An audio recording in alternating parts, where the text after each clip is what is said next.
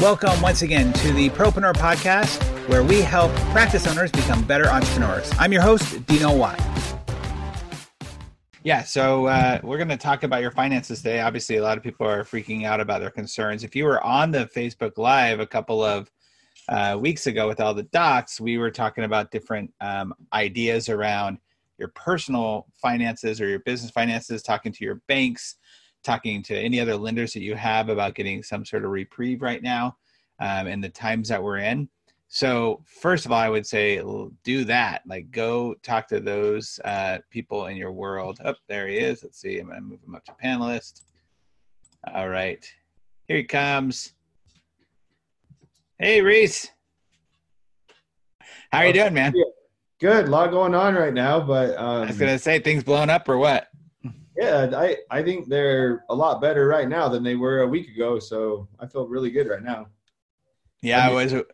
I could just assume available the options available to dentists and specialists and small businesses across the country.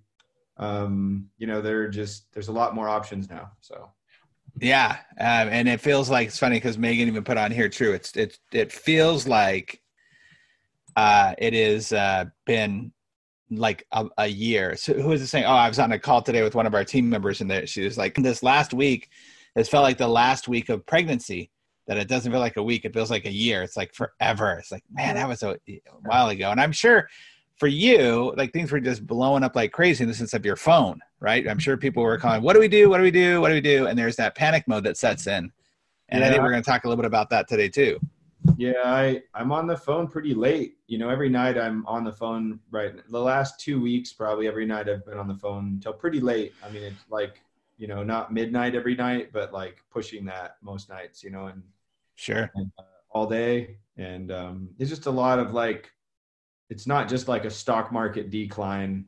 Um, my clients kind of understand. Most of them who have been with us for a while kind of understand our investment philosophy and how to like um, how we adjust portfolios during declines and why we do it the way we do it. But uh, there is some people that still, you know, are scared. It's their first time investing. It's their first bear market. It's the first time they've ever seen their accounts go down in like, you know, five years. Yeah. So, um, they've had, they've, they've, but to compound they, it and make it worse, you have like all of the they just don't have any income and they don't have any ability to hold down their overhead. And they either have to lay off staff furlough employees terminate um, or just keep holding down some payroll. They don't know how to split things up between uh, the make it emotionally feel fair and equitable to everyone. And the laws have changed four times in the last week. Um, wow. today, today we have you know pretty good clarity on what to do but practices really only have like a couple of days still to lay people off and have them qualify for unemployment under the old law. And so it's like still a very like uh crazy couple of two days to make some decisions right now. And you're spending i'm sure a lot of your time reading it. Before we get into all that though we should probably introduce you because there are people who are in the I'm, I'm very heavily in the ortho world. You're heavily very heavily in the dental world. I'm and you deal with orthodontists as well just private practice owners. Yeah. um, and so I wanted to let people know that. So I wanted to talk to Reese because I've known Reese literally for 15 years now, I think it is, since yeah, yeah. Uh, 2006 when we moved. Uh, and we were literally neighbors, like next door neighbors to each other. And Reese was building up his company. And back then, I remember him talking about, you know, I think I'm going to focus in on just on dentists and just on dentists. And, you know, as not a dentist, I was going, well, dude, I, I, I need money with I help with my money too. And he was always gracious about helping out with money. But it's very smart and wise because he went to that specialty of like, let me just talk to these people who I, I think can help I can help them with their finances, help them uh, leverage themselves to retire better in the future.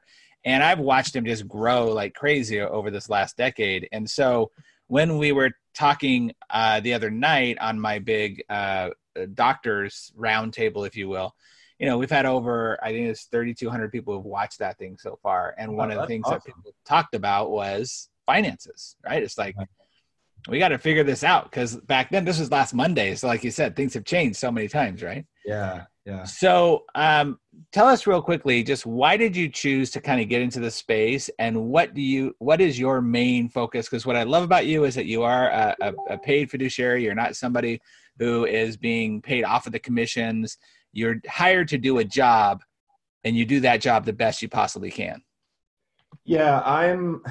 I think my motivation was I I just I got to a point to where I was um, seeing a lot of dentists and orthodontists, pedo OS, like all the dental specialties and GPs were just like being taken advantage of a lot by um, other financial, we'll call it salespeople that were just like didn't have their best interest at heart.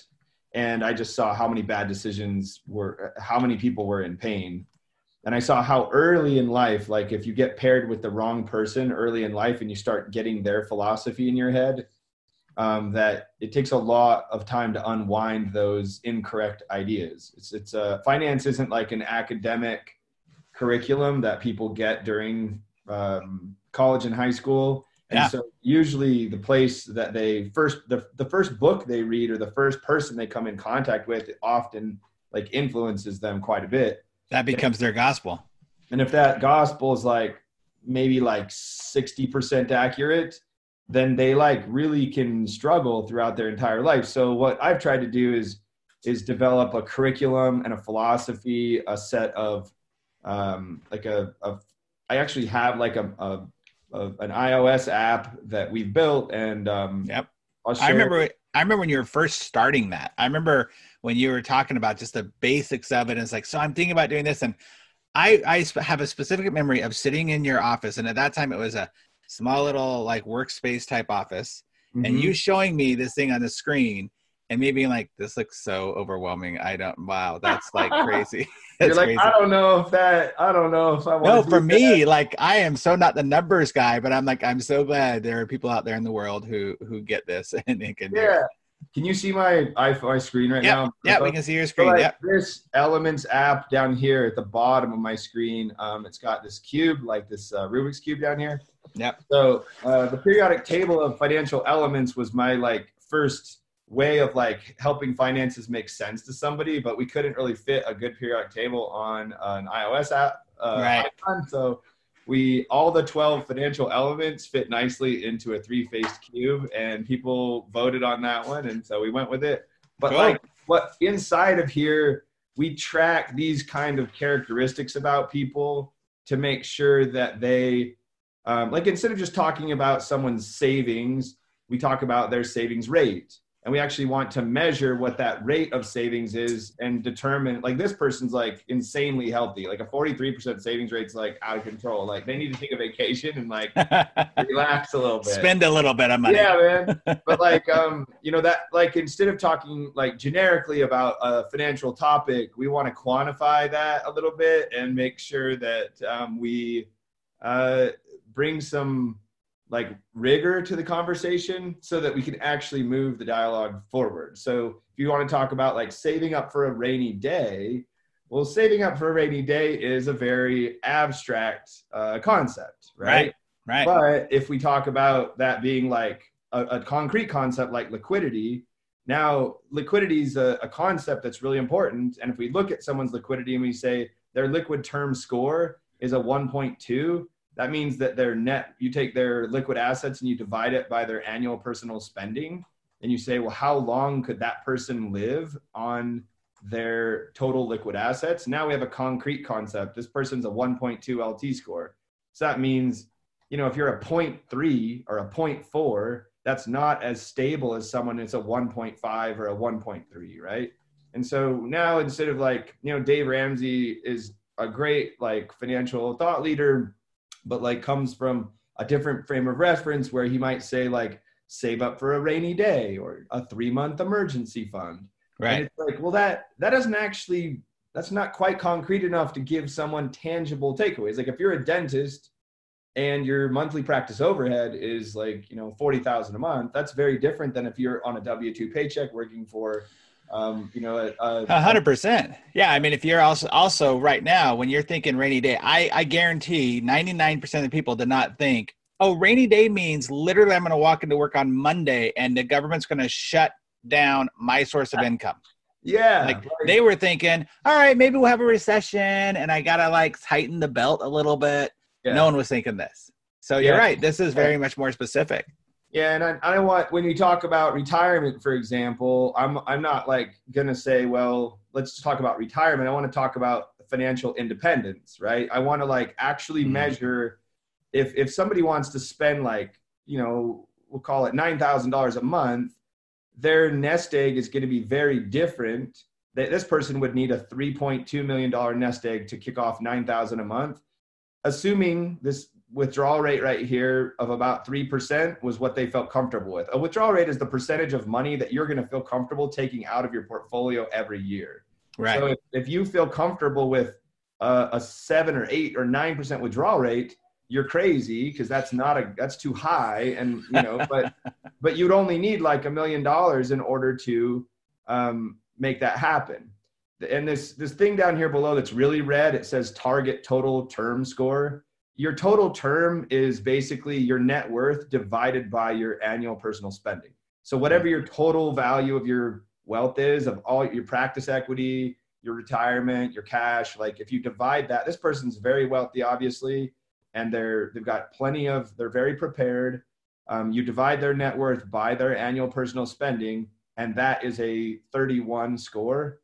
A 31 score is like literally financial independence. Like you're going to be fine, like at that score rate, because you know a 30 means that you've only got a 3% withdrawal rate and this is very healthy. So if you spend nine grand a month, 3 million is going to be plenty. If you spend five grand a month, probably two, 2.1 million is going to be plenty. And so we, but we want to talk about people in terms of the progress they're making in terms of their total term score. Because if your spending goes up too much, then your score actually goes down, right? If you, if you spend more, it's harder. And so you want to make sure that you're tracking that. And anyway, I'll get off my tangent of topics here, but like I, I think it's good for people to know the framework behind like how like what i'm doing is i'm trying to build a methodology that a lot of financial advisors are using to talk to people about money as opposed to hey i've got this tip for you you should use if you just would trade options this way or if you'd buy insurance this way or you should put your money in annuity or you should buy income producing real estate. All those are good things potentially, but they're not the underlying behaviors mm. that drive financial health. The underlying behaviors are your spending rate, your savings rate, your tax rate, your debt to income ratio, your liquidity, your retirement account balances, your real estate equity, your practice valuation. Um, the, the, there's behaviors that you can like actually, you know, uh, influence, and that's what these elements are. These are things you can influence. These are things you can tangibly do.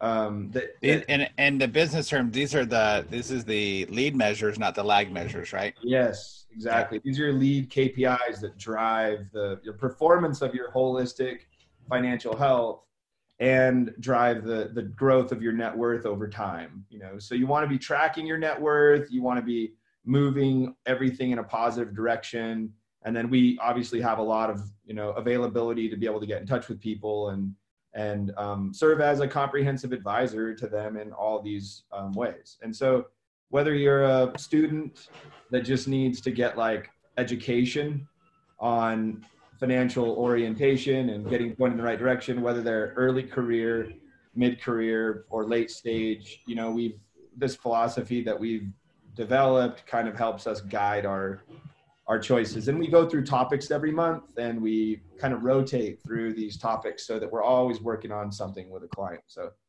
um, we got into it mostly by just like finding that dentists and people like dentists, like um, we haven't expanded our, um, like I probably will never expand my service business to other occupations. Um, because it's hard to develop narrow expertise in an occupation. But I'm letting my software be used by other financial advisors and I want this methodology to be like applicable. And where I'm finding that it's applicable is in other, we call them intra-professional niches, where you're an intra-professional, Dino. You know, you're a highly skilled, highly trained um, consultant that also owns their, sm- uh, their uh, small business and that type of person is particularly um, they line up well with our philosophy and methodology. It's the business owner that also is mostly a skilled trade or highly trained, highly educated consultant, or could be a general contractor that's a building custom homes, has a small 10 man team. Um, those types of financial advisor, those the financial advisors that serve those niches tend to really resonate with our our financial product and the philosophy that we use. And so we're trying to evangelize that and we hope that the world just gets to be in a place where people are making better financial decisions. We call it holistic financial habits that allow them to live more in the present moment. We want them to be like living life present eh, by because they're making these good choices. So anyway, thanks for letting me like share that context. So one of the things I like about that is the fact that it shows us kind of your brain and how you think about things that you're just not looking at all right do you want to you know you're actually breaking down what the need is that was um, understandable for me someone who's not into the financial world and like you said most people are not taught this in school it's one of the things that i talk about as well where you're not taught business in school you're also not taught how to do finances in school so i think there's the importance of that what we want to do is we want to get to a couple of questions here from people who are asking, of course, what's going on. But before we do that, I kind of know what do you see is the biggest panic and worry right now, besides the we don't know what's going on because the laws are changing. What do you feel? Uh, what What are the questions that are coming to you the most from uh, your clientele or people that are reaching out to you? Um, talking about orthodontists specifically, um, like the ortho community, would that be the most helpful, or or? or I, I, think both ortho dental. I mean, I, I see some people coming up here scrolling around asking some questions. I think they're they're flexing between both. Okay, yeah, I would say like orthodontists uh, stayed open a little bit longer than a lot of the GPs did um, some of their and, and their revenues aren't quite as impacted just because some of them are on contracts and sure. um, and and so that is kind of nice as opposed to like when insurance reimbursements and you know then de- most of the gps are in a lot different position. But most orthodontists that i work with like it was the last few days. It wasn't like two weeks ago when they were shutting down. It was like just the last handful of days for a lot of them. Okay. and um, and so at this point, the most stressful thing I think everyone is thinking is how do I take advantage of all of the government programs that are like available? That's the biggest stress because if you right now people who have most people like if you survey dentists nationwide probably like 70% plus of all dentists and specialists have already laid off um, yeah. or terminated all their staff and told them to go get on unemployment mm-hmm. and that then uh, there was several bills that helped enhance the unemployment benefits, which were almost equivalent to the pre to the prior um, wages that they're getting paid. Right. And so it's actually a pretty good um, deal.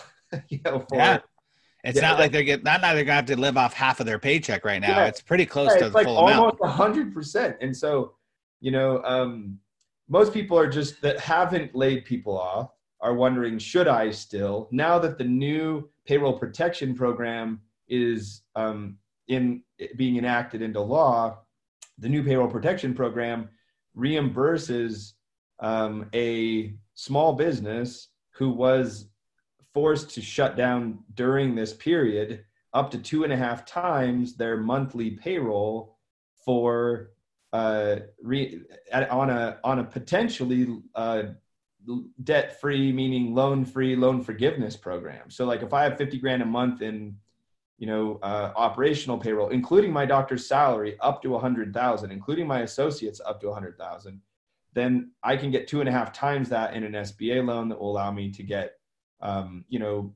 125000 for example if it was two and a half times uh, 50000 uh, per month. That would be 125000 i can get that from the sba um, and I'll be able to use that towards payroll, leases, insurance, um, and um, I think that that's the extent that's been listed. So, so the question though is for how long? Like, do you know? Have they said like they're going to do this for three months, for two months, or because there's there's still money that needs to be you know replenished into the the coffers in in some way. So how long is that going to work? Yeah, I've got that written down here that I just got a notice from SBA.gov this morning. Um, it looks to me like this will be till July 31st. So okay. um, the loan the, says the covered period for receiving a loan is February 15th to June 30th. So sorry, February 15th to June 30th. I think and from, and from what I understand, you actually don't have to go to SBA.gov to do it. You can actually go into your local banks. Is it starting April yeah, 2nd? Is that right? I think they're only going to do it through banks. Through banks. Okay. So that so, make it a lot e- easier for people. So that'll help with the keeping your team members on payroll should they want to stay on payroll. You can um, also hire people back and still be covered. Uh, that what they want to do is they want to encourage people to bring everyone back that was there before. That was there, right? And so that'll allow people to, if you did push people on unemployment, they're not going to penalize you for that. It looks like you just have to be able to get the people back on payroll that were there, and then they'll be able to release the funds for that purpose. It's a pretty significant government program. Like I, that's kind of unprecedented, you know. Yeah, of course. That, that's amazing. Um, what then becomes of the uh, income side of things because you're literally paying people to running out of jobs to do in your office. Like you can only clean so often. You can only yes. have them do so much work at home. So what have you been hearing from your docs about having them what to do and also bringing in more income into the office? Because obviously you can't do a whole bunch in the GP world, even in the ortho world, you can't bring in patients yet. Yeah. I think the general advice still from most CPAs and HR companies that I've um, been speaking with is that they're still recommending that people lay off their team and then bring them back at the point that they get uh, their office reopened. So that's oh, okay. general because the covered period is February 15th to June 30th, and that most people are going to be in just as good of a sh- good a shape on unemployment. They're recommending that uh, course of action. I don't think that's what the government necessarily wants to have happen, but I do think that's possible and it's understandable given I don't really want to go and apply for that loan until I'm really back in business because then I'm just going to be using that money towards nothing, right? And so right. I think that's the general guidance that um, I'm seeing as of this morning. This is pretty like today kind of stuff, though. That's what's cool about it is it's in the moment. And so if you're watching this a week later, we're not held to anything yeah, we're yeah, talking about here. We have no idea. Anything. That's right. That. Well, okay. So there are a couple of questions here that we had on here, uh, and maybe it's more about bills and things like that. We have um, do, do, do, do. Oh wait, where'd that go? John Sherrill, was it the side question? Side question from a doc. What what about offering a discount for patients to pay off their entire balance? He said they're trying to pay bills in advance. Oh, so maybe he's talking about um, having uh, orthodontic patients coming in and giving them a discount just to pay that, just to bring in more cash flow. But if the cash flow problem is solved in the sense of payroll, because and from what I understand too, that that payroll benefit, the reason why they're doing the two and a half times is so that you can also cover overhead. Some of your overhead, yeah. Some of your overhead. Uh huh. It's um it's going to be payroll related expenses though um, some health and retirement benefits um, and uh, other qualified expenses include interest payments on debt uh, mortgages on your building even if you own your own building i think it's going to qualify as one that comes back and you can pay yourself back on that and then rent and then utilities and they and then there's language for other debt obligations other business debt obligations which i don't really know how to what that means. It's probably like equipment and your CEREC and your cone beam or something. I, I All right. those would qualify. All right so one of the things i've been talking about is the after um, because there's going to be an after right? So how we prepare ourselves now for the after is going to make a big difference so with not bringing in income with having your business kind of basically sit stale for the next how many weeks, months, we don't know. What have you been talking to your um, clients about and advising them when it comes to best business practices uh, for what they should prepare for? Because it can't be just a matter of, oh, green light, oh, doors are open, everybody just go back to work and it's going to be a slam of work. There's going to be some probably trickle and rollout to it. Yeah, I think everyone has to have a pretty strong marketing program and a good social media program. Like if you don't have one, I, I think ultimately like you right now is a time to build your audience. Let them know what you're going through. A lot of people don't even know you're out of business. A lot of people don't think that my dentist is shut down completely. That's um, true. And so I've had a lot of conversations with um, just average people that are just like, oh man, I never realized that that would affect them so much, right? The dentist would be that affected um, by this crisis. And after I explain it to them, like, man, I got to go see my guy as soon as he opens. I'm going to go in and and uh, help him out by showing up. Um, that kind of like awareness, um, sharing that with your community, I think is a huge advantage, and you should definitely consider starting to make it clear to people what is going on you know? I like to focus on my social media program using like education material and adding yep. value instead of just yep. advertising. And so just get on there and, and and this is a good time if you if you you know there's a lot of resources. Um, later today i've got probably two facebook lives on our uh, private facebook group at dentistadvisors.com slash group on social media. So like my social practice is coming on um, today to talk about how to do social media activity during COVID. Um, I, I, think that would be a really, if, that's what I would work on is getting the demand ready, letting people know that um, this is happening and that you've been affected by this and that you're excited to get your patients in and get things rolling quickly. And um, even potentially create, you know, a, a program, some kind of a program that looks, you know, intentional um, for people to feel some sense of urgency to get in there and get caught back up right? Whether i love that idea. i love that idea of actually educating them on like okay so this is what you should do. I've always been a big fan of education sales yeah. people actually appreciate being educated before they actually make a decision because then they're actually um, they feel like they're making an empowered decision. And so if you could actually create that program that says okay so this is how it's going to work and this is what we're going to do and this is what you need to prepare for they want to be told what to do. So if you could be that person to tell them that. Um, I think we covered the question around um, the expanded unemployment. It said that somebody, uh, John was saying that a lot, they work for Ormco. A lot of their clients are weighing all their options. Um, do they have to uh, let them all go before applying for the SBA loans? No, you can keep your team on um, and the, the, there's two SBA loans. There's a disaster recovery program, which has been in existence since the late 90s. This new thing is a SBA 7A loan. So I haven't eaten in like 10 hours, so I'm eating a banana. That's okay. Shout out to everyone keep, who's starving. Keep your health. Yeah.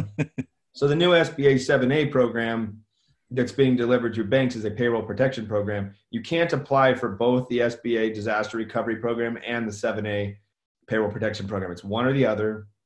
You can apply for lines of credit from your local bank, like under another statute. Like I've got clients with, you know, two or three hundred thousand dollars of credit line that they were just approved for, and that's not either one of these two SBA programs. So I would, if it were me, when I was a dentist, I would make sure I have a home equity line on my house to make sure I'm protected there. You don't have to use it, but just get as big of a home equity line as you can. Get as big of a credit line as you can from your local bank, independent of these two programs, because you might not be seeing any this SBA money through this new payroll protection program. Might not show up for it should, could be 45 days, could be 60 sure. days. Sure, sure. And so that you know begs the obvious question then. Well, do I need to keep my staff on since this money's coming? Like, should I keep them on? I think in general, my general thought is like there's not really an advantage to doing that if you're not open you know? If you're not open i mean at least go to like reduced hours unemployment. There's like reduced hours and there's full termination.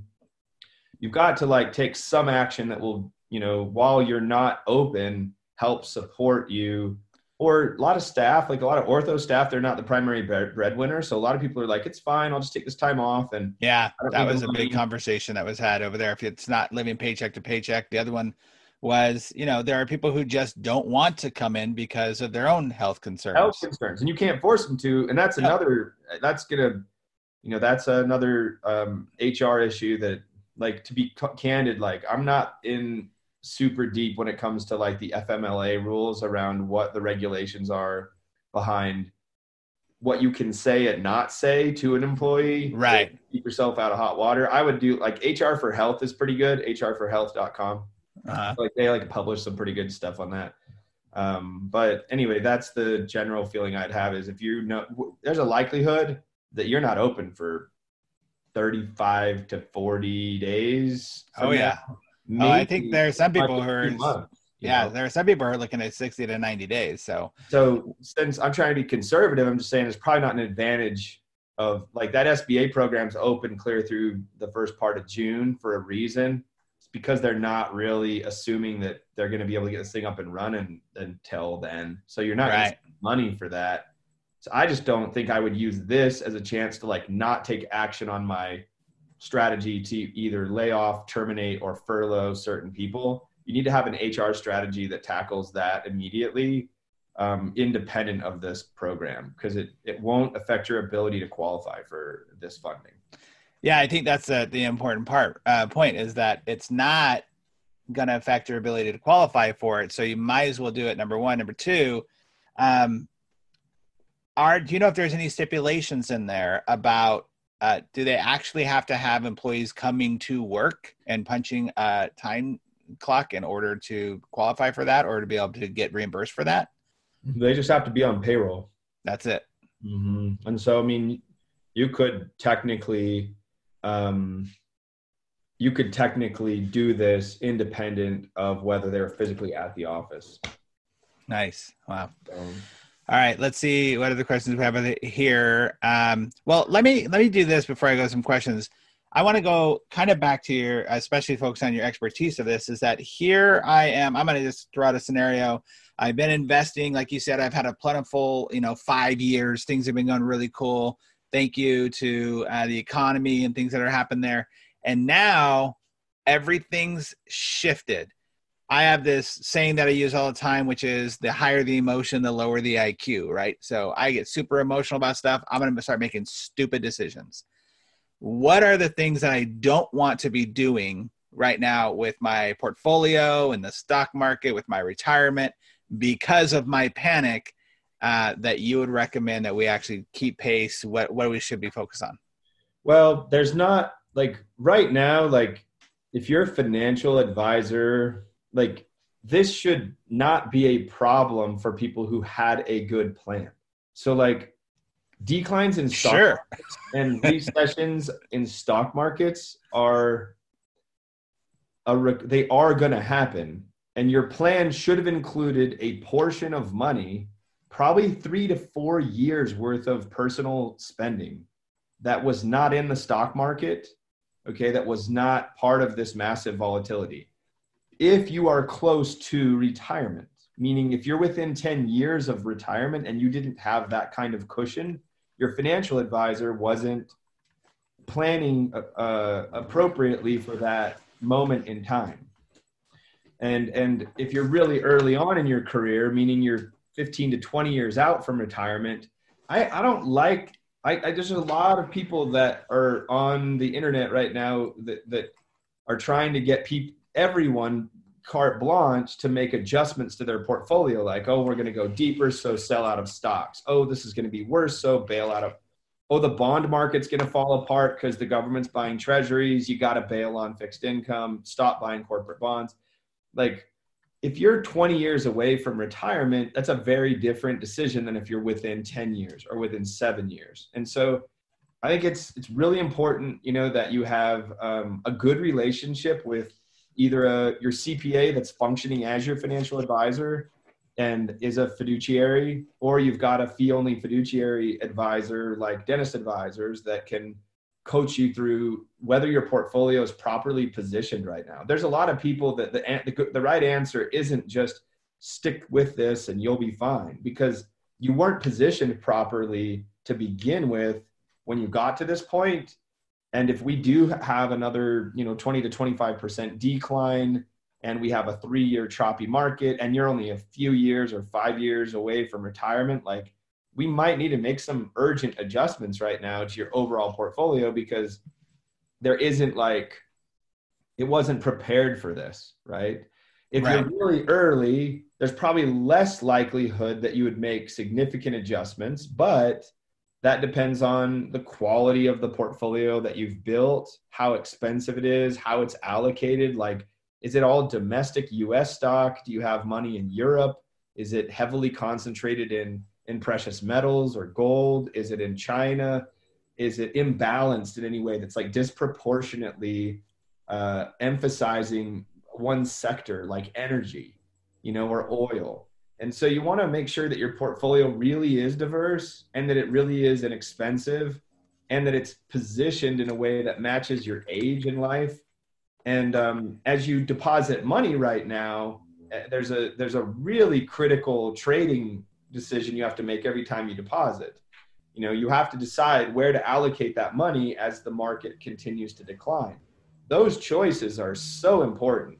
Um, and if you are saving a little bit of money or you have some cash that you've been waiting to invest and you haven't deployed it, I just finished an article called like, Am I too early? and it's just, it's about like, I've had some money on the sidelines, but I don't know if I should jump in right now or if I should wait a little longer. Yeah, I'll be transparent. That's where we are right now is we're going like, wow, we spent the last couple years really building up our, our, our finances and stuff. And yeah. so Shannon and I are having this robust debate about like, okay, is this like the best time to jump in right now or what?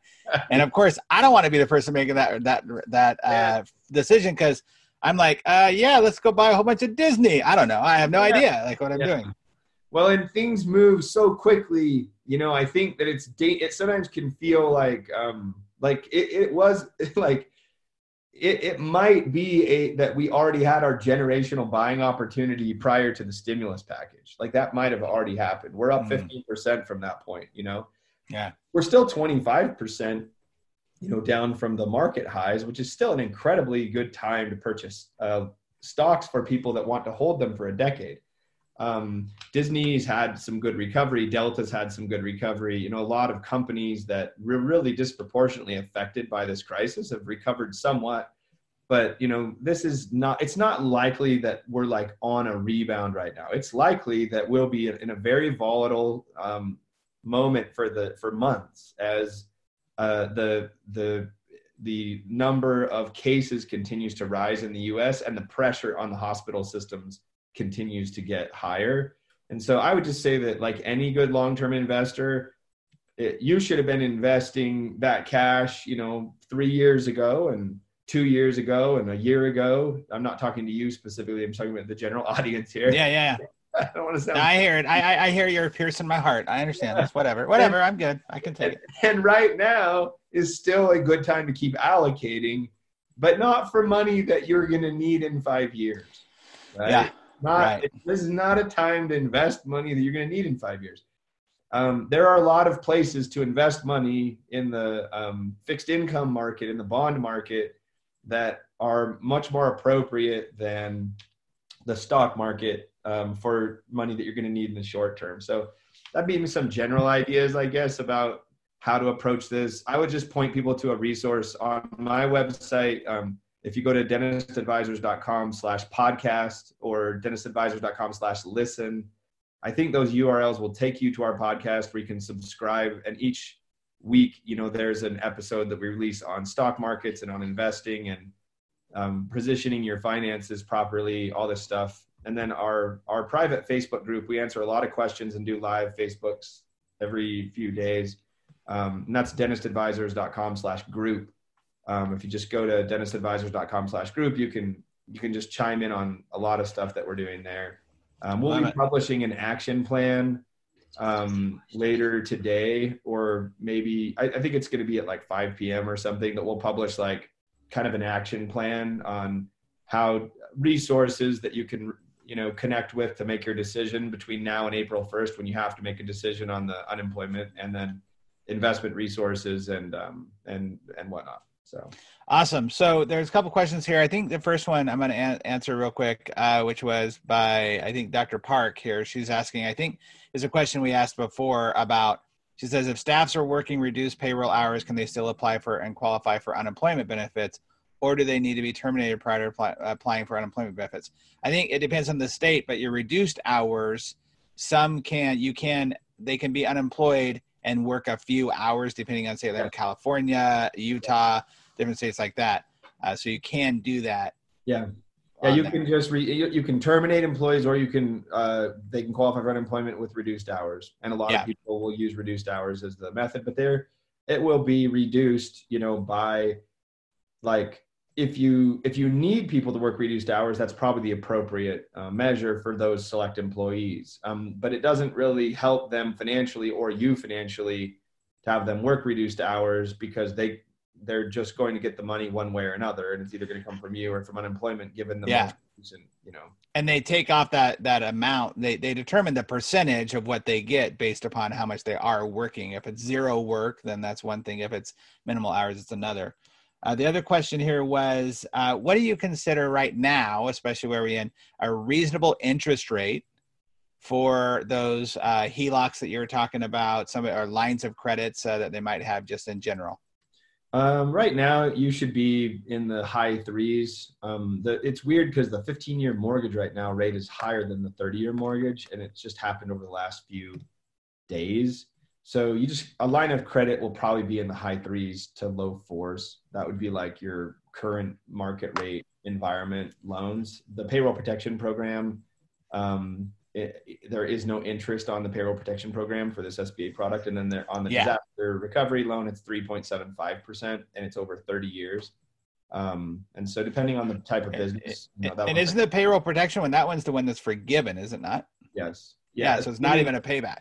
Assuming it, it's only forgiven based on very detailed accounting records that you have and that you are employing the same number of people that you were prior to this event. So the question I have for that is, so there are people like me because we were talking about this too when I first heard about it last week, and we are looking into it. I was going, well, okay, because we laid we laid off a few of our uh, higher ticket employees that we have, yeah. and so I thought, well, wait a minute, can I also qualify for that as a small business owner? However, those employees are 1099 employees. Yeah, does that work? Contractors won't are not viewed the same as w2 employees. So no like a lot of dentists or orthodontists will employ an associate on a per diem or you know a percentage of collections and that on a 1099 that's not the same. And so they you okay. can't payroll for that those types of expenses. What about um, let's talk a little bit about um, let's see uh, uh evaluating and pivoting your rolling cash reserves when you've got little or no income coming in yeah. So can you repeat the question one more time? Says, uh, how about uh, how to evaluate and pivot your rolling cash reserves when you've got little or no income coming in? Well, maybe about the amount of money that you're putting into your cash reserves every month since you have no money coming in. How do you determine that? Well, I think just as a general rule, you always want to have between 1.0 three to 1.4 your monthly overhead in your practice checking account up to two times your monthly payroll in your practice checking account. That's my general advice at all times. So you're you're you know you're, you're 1.2 to 2 depending on how fast you're growing. The faster you're growing the more you're going to want to maintain just because it if you run into a problem like we just had this is the kind of the consequence of only having one times or 0.5 percent you know times your monthly overhead um, personally, I always recommend having an LT. We call it an LT score, um, but six months minimum of personal liquidity. Um, that can be invested in really short duration bonds like money market and a high yield money market account. You know, there's you can make two percent on that kind of money, but it just needs to be accessible to you daily.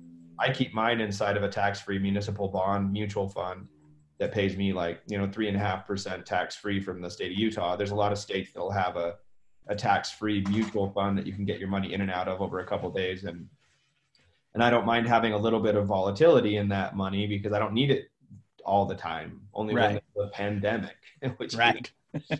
and so, in which case, you're like, wait a minute.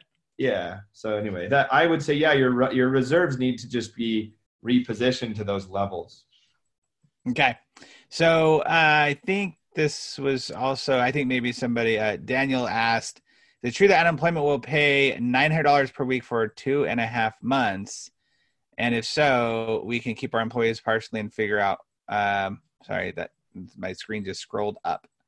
Um, partially and figure out what to do with them uh, with pay after the period. I think I think what he's asking is just clarification on the unemployment side of things, but it, the number depends on how much that person is being paid, right? Yeah, it does. I think there's a maximum though um, that the, I, they, the House wanted. I think they just passed this. They like, did. They just passed ago. it.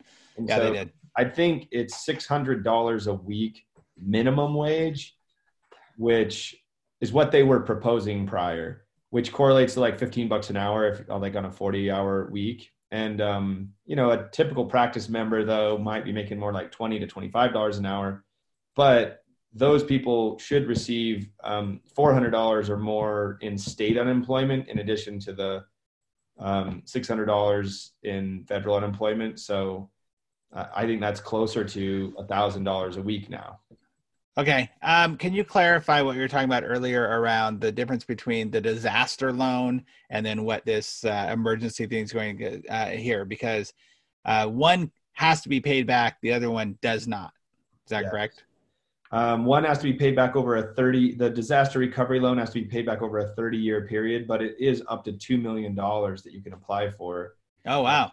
and and that it's paid back over 30 years and it's um, a uh, 3.75% interest rate for for-profit businesses and if you're a, you happen to be a nonprofit uh, clinic it's 2.75% for nonprofits it's over a 30-year term so it's very flexible repayment period but it you know it's still up in the air on how many dental practices would qualify for that because it's it was intended for like flood and disasters and like natural Ah, right. were more the intention and and it's unclear to to to what extent it, it the SBA is going to be comfortable lending that they didn't have reserves for this program for this type of problem and so that I think that, that most people will be applying for the payroll protection um, I was going to say, so it sounds like if you are worried about the payroll and overhead side of things, focus on the payroll protection one, not the disaster relief, because the the constrictions are going to be higher probably for the disaster relief. Number one, number Yeah. two, you're not going to have to pay back the other one. Um, here's a great question that I'm assuming it's not, but you never know with the government. Is it a first come first serve basis?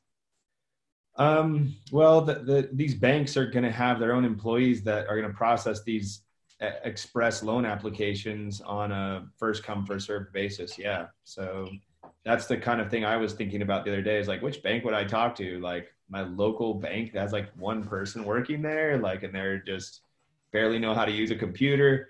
Um, am I going to go like run down to Wells Fargo or Chase and or try to get on a national hotline? Like you just want to find somebody right now. You feel like they got their act together because you don't want to be stuck with. Um, I mean, you're not going to like not get approved, and they've got enough money. I mean, it was like almost 300 and I don't know how many billion dollars. 350 billion is allocated for the Paycheck Protection Program. Oh, I'm sorry. So your wife doesn't shop at Target because my wife could go through that. I don't know what you're talking about. Um, so staff does not need to apply for unemployment every single week. It's a matter of they go in and apply for that, right? And it's usually, I think it's uh, they have to re, they have to send something in. It's not like they have to go down to the office and, re- and reapply or go online and reapply every week. That's correct. Yeah. Yep. They just have to do it once. Um, Yeah. And th- but your the this payroll protection program too. It's the proceeds have to be used within eight weeks for qualified expenses from the time you apply. So, that's why it might be like you were talking about earlier, strategic wise.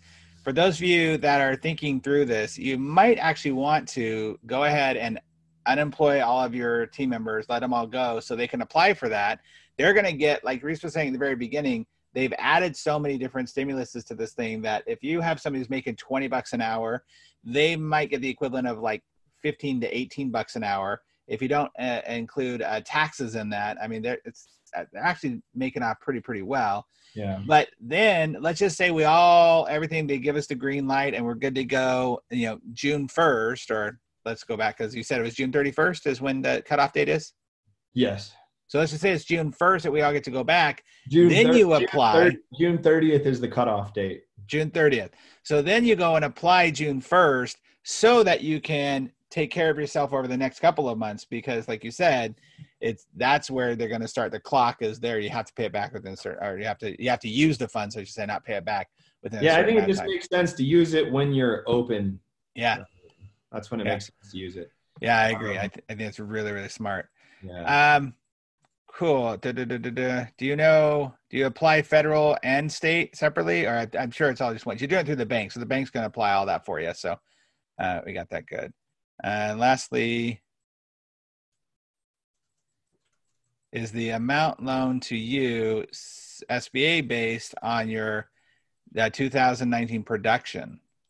It's based on um, I think it's a the the the the two and a half months worth of overhead yeah. is your trailing 12 month average of your payroll and payroll related expenses. Yeah, yeah, yeah. So you have to prove that, um, and just bringing in your um, payroll expenses and, and whatever you have there uh, accounting wise. So yeah, Yeah, and and the and the doctor um, the compensation limit for any one person is a hundred thousand. Uh, right for any one person. So if you're paying yourself a hundred thousand, but you're going to get a hundred thousand plus the extra, aren't you? Well, your salary of a hundred, if you're paying yourself one fifty or more or something, A month, right? Yeah, they're only a year, uh, right? I thought you. I was saying you pay yourself a hundred a hundred thousand. I mean, I'm paying myself nothing right now. I know, like, me too. yeah, yeah. You gotta hold. I gotta hold off for a bit here, trying to like. I got a lot of payroll that um, I'm trying to keep during this crisis. Which is a really good point that I hope people get is, and I know they do, is that you're coming from a place, and, and when I'm talking to my clients and I'm talking to all these Facebook lives, like I'm coming from, like we're in that boat too, right? Just because we don't have that, you know, that office that we're going to, that we're actually cleaning people's teeth or whatever, we actually have the same situation going on. Your employees can't come into the office uh, either. They've got challenges and concerns worried about. You've got to worry about your overhead stuff like that. Same with me.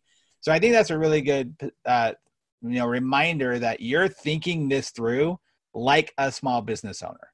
Yeah. Yep. Yeah, and I I just I'm I I think a lot of people over the next you know it, it's much more clear today. I feel much better about things than I did a week ago. I do think there's a path forward, and I I'm not as worried now. I just think we're it's a big package and it's very expensive, and it is a um, it was that's a significant amount of debt that's going to be um, incurred um, by Yeah. our uh, national you know balance sheet. But I just think, man, if we went three to four months to five months without, we you know we'd lose probably a hundred thousand jobs. I Yeah. mean, sorry, a hundred million people would be out of work.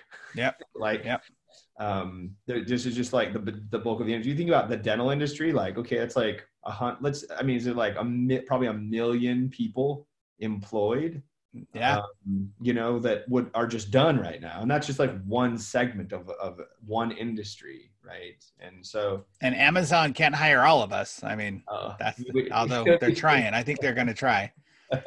What people don't know is that the beard Reese is, is sporting right now, that all grew out just in the last two days because of the Yeah. stress that he was dealing with. Uh, So, not very well groomed. uh, I just to clarify too, can they can't all apply for a hundred thousand dollars per employee. You have to prove your employee your your payroll for that employee. What Reese was talking about was that if you personally get a hundred thousand dollar or yours is a salary of a hundred thousand dollars for the year, or your associate or your partner or whatever, that is the cap is hundred thousand. You can't apply for a hundred thousand dollars per person. Yeah, it's two and a half times your monthly payroll, rent, utilities, and insurance. Okay, it's two and a half times that amount, but they will only allow you to qualify. They, they will remove any compensation that any person has from that calculation if they make over a hundred thousand. So you're you're basically it's two and a half times your monthly overhead, rent, salaries, insurance. But if you make over a hundred, they're going to cap that uh, person's salary at a hundred when they do that two and a half times monthly calculation. It's interesting because for myself, like uh, you know, I pay myself obviously through my company. Shannon pay I pay Shannon through her company, uh, through our company. We're basically the only W two employees. But to keep our business up and going, it actually makes sense for us to apply for that as well, um, because then we are taking care of our overhead and things like that. And like I said, we have no actual cash coming into our business right now, so that would actually make a lot of sense. Yeah, yeah. I think for everybody that it, it's worth applying for. So you know. And when does that happen? That starts uh, the the second of April. Well, um, we don't know yet. Oh. Uh, it's it's going to be like within the next few. I bet it's by next week. I bet Yeah. it's like end of week next week. You'll be able to start applying because it's through the existing what they call 7A Express loan program, which already exists in every bank system. So it's Okay. a 7A Express loan, which is a fast loan application.